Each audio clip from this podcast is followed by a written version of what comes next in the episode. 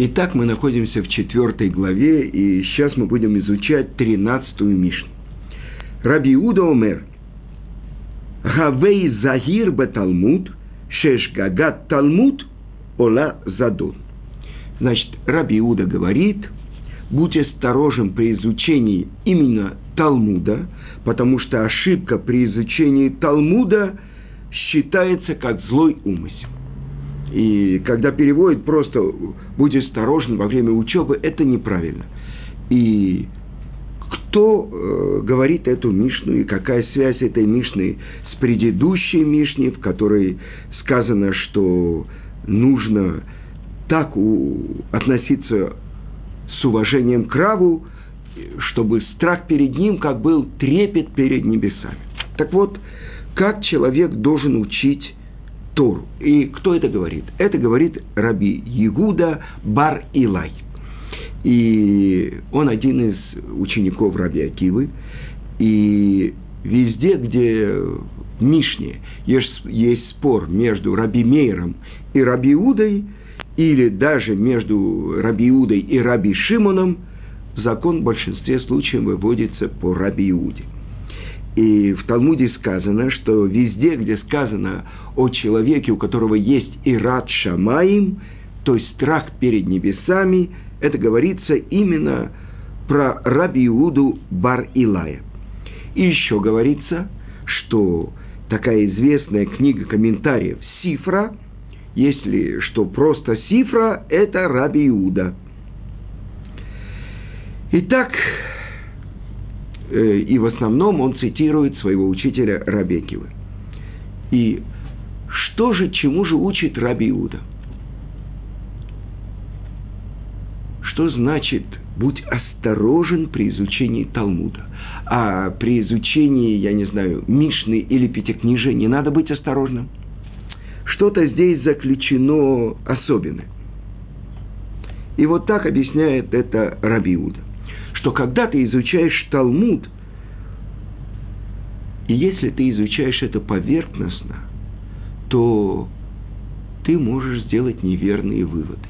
И тогда, когда тебя спросят, как будет закон, ты скажешь на чистое, нечистое, на запрещенное, разрешенное.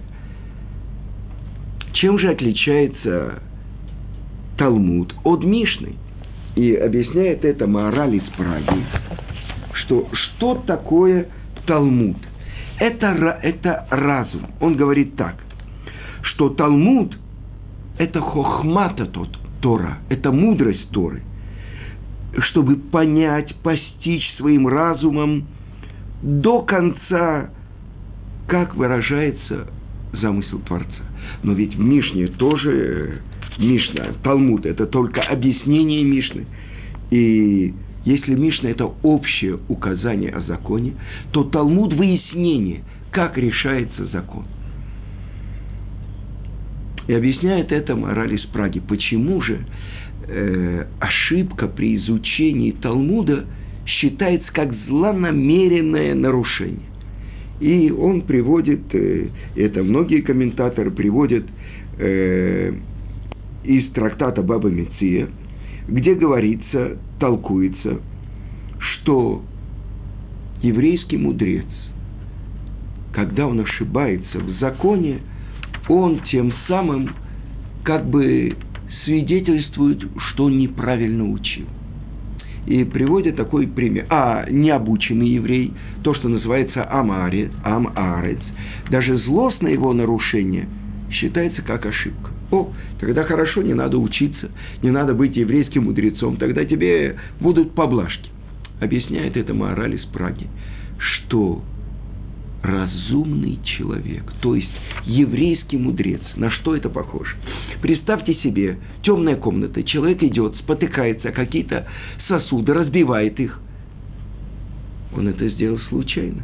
А представьте, у человека есть фонарь, и он с фонарем идет – но он не пользуется фонарем, он пускает его в воздух, например, освещает потолок, а сам спотыкается и разбивает те же сосуды. Это приводит такое сравнение морали из Праги в своей книге Дера Хаим, комментарий на поучение отцов. Это разница между разумным, то есть тем, кто пользуется своим разумом для того, чтобы постичь замысел Творца и реализовать его в мире.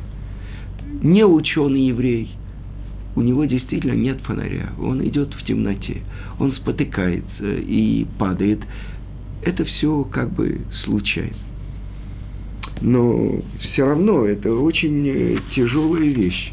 Почему Раби Иуда говорит, что так осторожен должен быть человек при изучении именно Талмуда?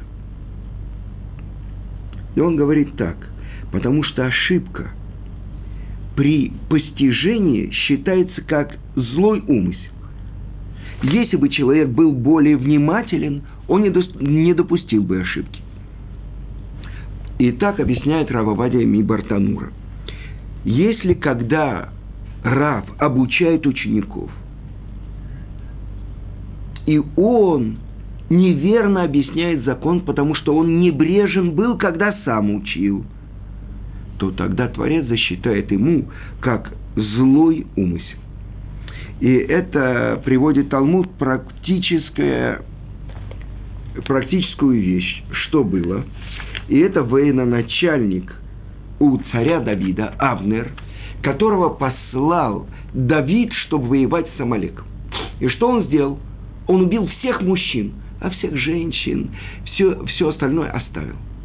И спросил его Давид, почему ты так сделал? А он сказал, как? Ведь написано там, не оставляй в живых ни одного мужского рода. Что это значит?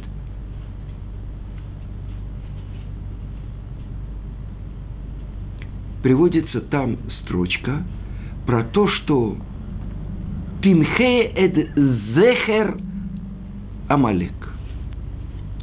И Зехер – это память. Уничтожь память об Амалеке. Значит, всех. А тот, кто преподавал, когда Авнер учился э, в детстве, его преподаватель Ребе в Хедере, он его учил Тимхе эт Захар Амалек. Так что значит? Сотри кого? мужчина Малека.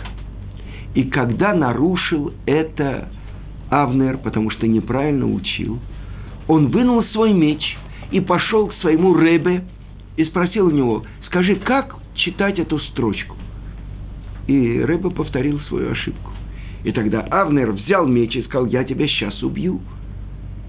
И Ребе сказал, ну, почему ты меня хочешь убить? Ведь э, и вот на это намекает Тана, Рабиуда Барылай, что ошибка в изучении Талмуда, она приводит к тому, что засчитывается это человеку как злостное нарушение. А связь с предыдущей Мишной, потому что кто, как ты должен относиться к своему раву, так объясняет связь этих Мишнает мораль из Праги. Чтобы трепет – перед ним был как трепет перед небесами. Но кто заслуживает это? Тот, кто посвящает себя так учебе, что он может в любой момент ясно и понятно объяснить. Кто может ясно объяснить? Даже маленькому ребенку. Только тот, для кого вся Тара как открытая книга. И это очень э, серьезный вопрос. Человек, который не достиг уровня того, что он может обучать закону, ему запрещено обучать закону. Так вот это то, что учит Тана Раби Иуда Барылай. Но рядом в Мишне приводятся слова величайшего мудреца, ученика Раби Акивы, тот, через кого мы получили всю тайную часть Торы, Раби Шимон Бар Юхай – Какие же слова, чему же учит Раби Шимон бар -Йохай? Величайший мудрец, про которого сказано, что он с его сыном могут оправдать существование всего мира. И это называется цадик гамур, цельный праведник. И сказано, что когда бежал Раби Шимон бар от преследования римских властей из-за того, что он впрямую говорил то, что он о них думает, И скрылись они в пещере вместе с сыном его, э, Раби Лезером, в лоде, так как написано, и мы несколько раз учили эту часть Вавилонского Талмуда, трактата Брахот, сказано, что Раби Шимон Бар Йохай говорит, «Влюя муж сефер Тора аземи пиха». То, что написано у пророка, надо понимать буквально, чтобы не отошла книга Торы этой от твоих уст, была на твоих устах постоянно. Задает вопрос, Талмуд. Яхоль дворим киктаван. Мы можем буквально понять это? Да, говорит Раби Шимон. Постоянно. Задается тогда вопрос, а что же будет тогда? Кто будет сеять, кто будет пахать? Известный вопрос. Кто будет стоять на границах? И поэтому Раби Ишмаиль, который спорит с Раби Шимоном, говорит нет. Чтобы Тара управляла всеми твоими будничными делами. То есть, васавта деганеха, и ты соберешь свой урожай. Так учит Раби Ишмаэль, что и в этом я выполняю волю Творца, и через это не отойдет книга Тары этой от твоих уст, потому что она управляет всеми твоими будничными делами. Нет, возражает Раби Шимон. Человек пашет, когда пашет, сеет, когда сеет, сжинает, когда сжинает, провеивает, когда проверивает, перемалывает, когда перемалывает. Тара, что будет с ней? Поэтому, если ты будешь заниматься своими будничными делами, то на этом ты не кончишь. Ты пойдешь и будешь пасти скот других. А если ты будешь исполнять свое главное назначение, то, что сказано в Торе, будете у меня народом священников и народом святым, то придут другие и будут пасти твой скот. Так вот это главный спор. И вот чему же учит тот человек, ради которого явные чудеса происходили. Когда он оказался в этой пещере, тут же забил там ключ, ключевой воды, и выросло рожковое дерево. А в пятницу перед субботой это дерево давало плоды фиников, чтобы он выделил субботу. И так как у него они боялись за свои одежды, они закапывались до горла сыном в песок и так учили Тору. И приходил туда пророк Ильяу, обучал их Торе. Но когда они вышли, то они смотрят, чем занимаются люди. Одни сеют, другие пашут, третьи снимают урожай. Что они занимаются временными делами и забывают о главном назначении. И сказано, куда смотрели Раби Шимон и его сын Раби Лезер, тут же все воспламенялось и сгорало. То есть мера суда как бы приводила их э, желание в исполнение. И тогда раздался голос с неба. «Сжечь мой мир вы вышли из пещеры, возвращайтесь в пещеру». Еще 12 месяцев они находились в пещере. После 12 лет. И когда через год они вышли, то Раби Лезар смотрел и сжигал, а Раби Шимон смотрел и восстанавливал, возвращал к жизни. И я процитирую вам то место Талмуда, что когда они увидели, какой-то еврей спешил, у него два, было два пучка мирта, миртовых веточек. Спросил у него Раби зачем у тебя два вида этих веточек? Он сказал, как наступает суббота. Одна в соответствии помни день субботний, а другая храни день субботний. И тогда сказал Раби Шимон своему сыну, Раби Лезеру, посмотри, как евреи любят исполнять заповеди Творца. То есть он оправдал существование мира. А теперь посмотрим, что же говорит Раби Шимон Бар Йохай. И вот говорит так Раби Шимон Бар Йохай. Шлошак Тарим три короны они. Кетер Тора, Векетер Кеуна, Векетер Малхут. Корона Торы, короны священничества и корона царства. Три короны, все хорошо. Но он продолжает. Векетер Шемтов Оле Альгабейхем. Но корона доброго имени поднимается над ними. Вы слышите, чему учит Раби Шимон бар -Йохай. Прежде всего, значит, что самое дорогое? Несомненно, Тара. Дальше священничество, и дальше царская корона. Но задается вопрос, что это такое? Почему же он не сказал четыре короны? И что это значит, откуда он выучил, что есть три короны? И откуда он учит? И это комментатор объясняет. «Ваадарта пней закен» – «И почитай лицо старца». Так написано в Торе. А кто такой старец? Это не седобородый старик, который изучает Тору. Нет. Это объясняет Талмуд. Зе кана хохма. Кто старец? Тот, кто приобрел мудрость. Это будет, может быть, даже мальчик 12 э, лет. Известно, что Гаон из Вильна до Бармицвы в 12 лет он обладал таким знанием Торы и открытой ее части, и тайной ее части, что он начал готовиться, чтобы сделать голема. То есть биоробота. Но так как ему еще не исполнилось 13 лет, бармитсва, ему не дали это исполнить. Но мудрость его была такая, что он мог это сделать. Так это, мы говорим, корона Торы. Кто это? Это старец, тот, кто приобрел мудрость. Корона кигуны, священничество – как сказано, «Выкидаш что-то, вытие кадош». То есть, и ты осветишь его, и он будет свят. И, наконец-то, корона царя, как сказано, «Сом тасим алейха мелех». Поставь над собой царя, чтобы все трепетали перед ним. Хорошо? Но вот, оказывается, есть еще что-то. Четвертое. Почему же Раби Шимон мы понимаем, мы можем досчитать до четырех, а Раби Шимон, почему он сказал три короны, а потом сказал, а корона доброго имени над ними. О!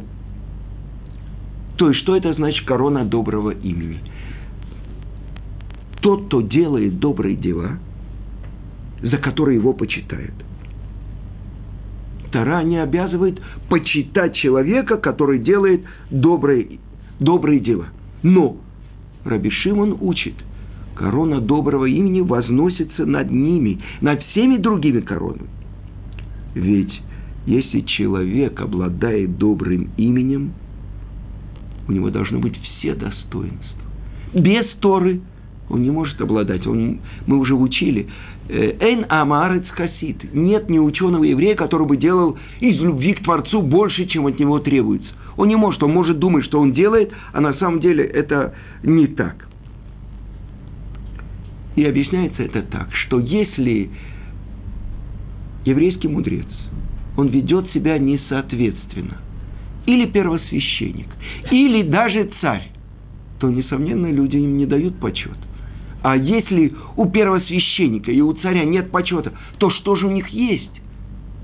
От этого отличается корона Торы, которая над ними. Сколько нам известно случаев, когда еврейский мудрец сидел закрыт в своей комнате. И только после его смерти открывались его труды и узнавали, какой великий еврейский мудрец он был. Я рассказывал вам то, что э, это было Цинциннати. Ученик выдающийся ученик Борухбера, его учитель послал в Америку. В Америку в 30-е годы. Что там было? И он услышал, что в Цинциннати нужен шойхет, чтобы резать там птицу. А он был великий еврейский мудрец. И он поехал туда, в этот город. И там, в этом городе, даже в синагоге был какой-то рав – и он сколько нужно часов работал, чтобы резать птицу, а в основном сидел, изучал Тору и писал свои открытия в Торе. И когда через 30 лет э, в Америке он встретился с величайшим Рош Ешива Равхаймом Шмулевичем, они закрылись э, в гостинице, и тот показал ему э, свои открытия. И несколько суток они сидели, и Равхайм Шмулевич обсуждал его открытие в трактате Кедуш. Оказалось, что у него почти на все трактаты Талмуда есть его открытия такие. Так вы понимаете, Что человек сделал? Его учитель послал туда. Никто при жизни не знал, какой великий еврейский мудрец он. Он сидел в своем кабинете, учил Тору. На, для семьи он зарабатывал тем, что он был простой шофер. Вы понимаете? Резнь. И сколько таких случаев? Так это то, что говорится, что корона Торы, она поднимается над короной э, и царства, и священничества. Известная история, когда э, Мацеи Йом-Кипур выходил Коэн Гадоль, и за ним шли массы людей, которые радовались тому, что он вошел в мире выжил в мире. И вот появились два еврейских мудреца – Шмая и Автолион. И вдруг этот э, первосвященник увидел, что все оставили его и пошли за этими мудрецами. И тогда этот э, первосвященник сказал, э, вот эти потомки прозелитов, э, и за ними идут люди, ответили ему еврейские мудрецы, лучше быть потомком прозелитом, чем быть потомком Аарона и не нести доброго имени. Вы понимаете, то есть или, я вам скажу, пожалуйста, по родословной, ну, несомненно, э, корону священничества получил Аарон и все его потомки. Мы уже говорили, что э, в Америке был такой случай. Пришел к Равину один еврей и сказал, вы знаете, я хочу быть коином. Он сказал, невозможно. 10 тысяч долларов. Невозможно. 15 тысяч долларов. Невозможно. 20 тысяч долларов. Ну, ну, ну, ну невозможно. Не, 25. Хорошо, приходите завтра, вы будете коином. Ну, но, но, но скажите, зачем это вам нужно? Ну что зачем это нужно? Мой дедушка был коином, мой папа был коином, я тоже хочу быть коином. Так вы понимаете, коинскую корону уже взял Аарон. Корону царскую взял царь Давид, и это на века. А сказано, а корона Торы, она лежит. И каждый, который хочет, может подойти ее и взять ее.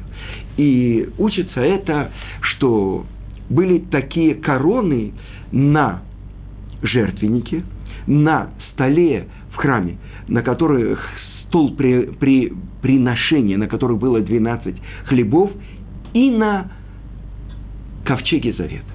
Так, жертвенник – это намек на Коина. Жертвенник – это золотой жертвенник, на нем э, возносится э, благовоние. Хлеб приношения – это знак богатства, это царь. А ковчег завета – в котором находятся сломанные и целые скрижали, это намек на Тору. И сказано в Талмуде в другом месте, бойтесь детей бедных, потому что из них выйдут великие в Торе.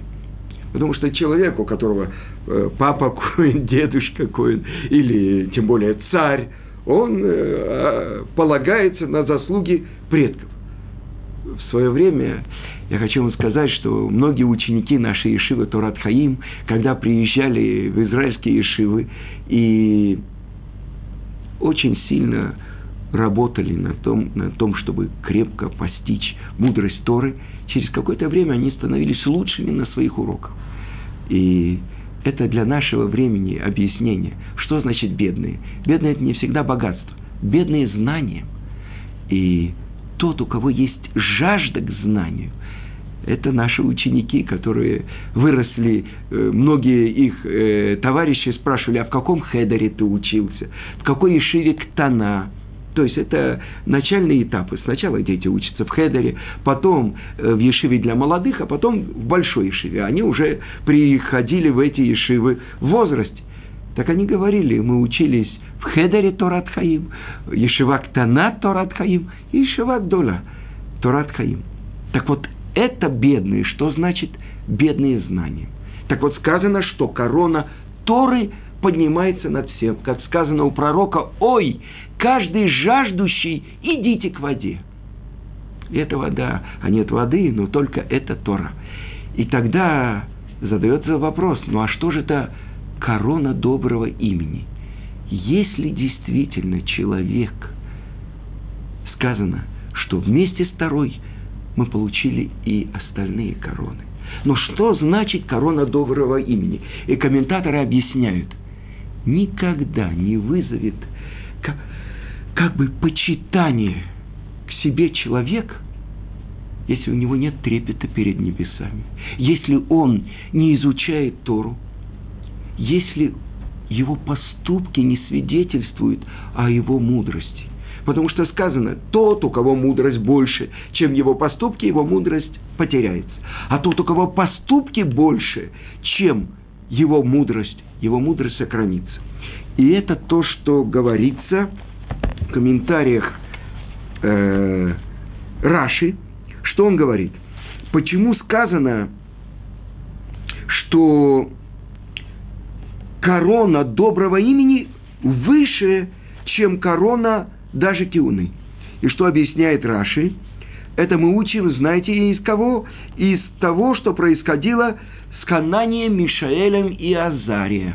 Это то, когда э, император Навуходонецар поставил в долине Дура золотое изображение и сказал, чтобы все народы пришли и поклонились ему. И были три юноши, еврейских юноши, которые пришли и специально не поклонились. И их бросили в огонь, и они вышли живыми. Но то, о чем мы говорили, Надав и Авигу, они погибли от огня. Так вот, говорится, корона доброго имени выше, чем киуна, чем царская корона.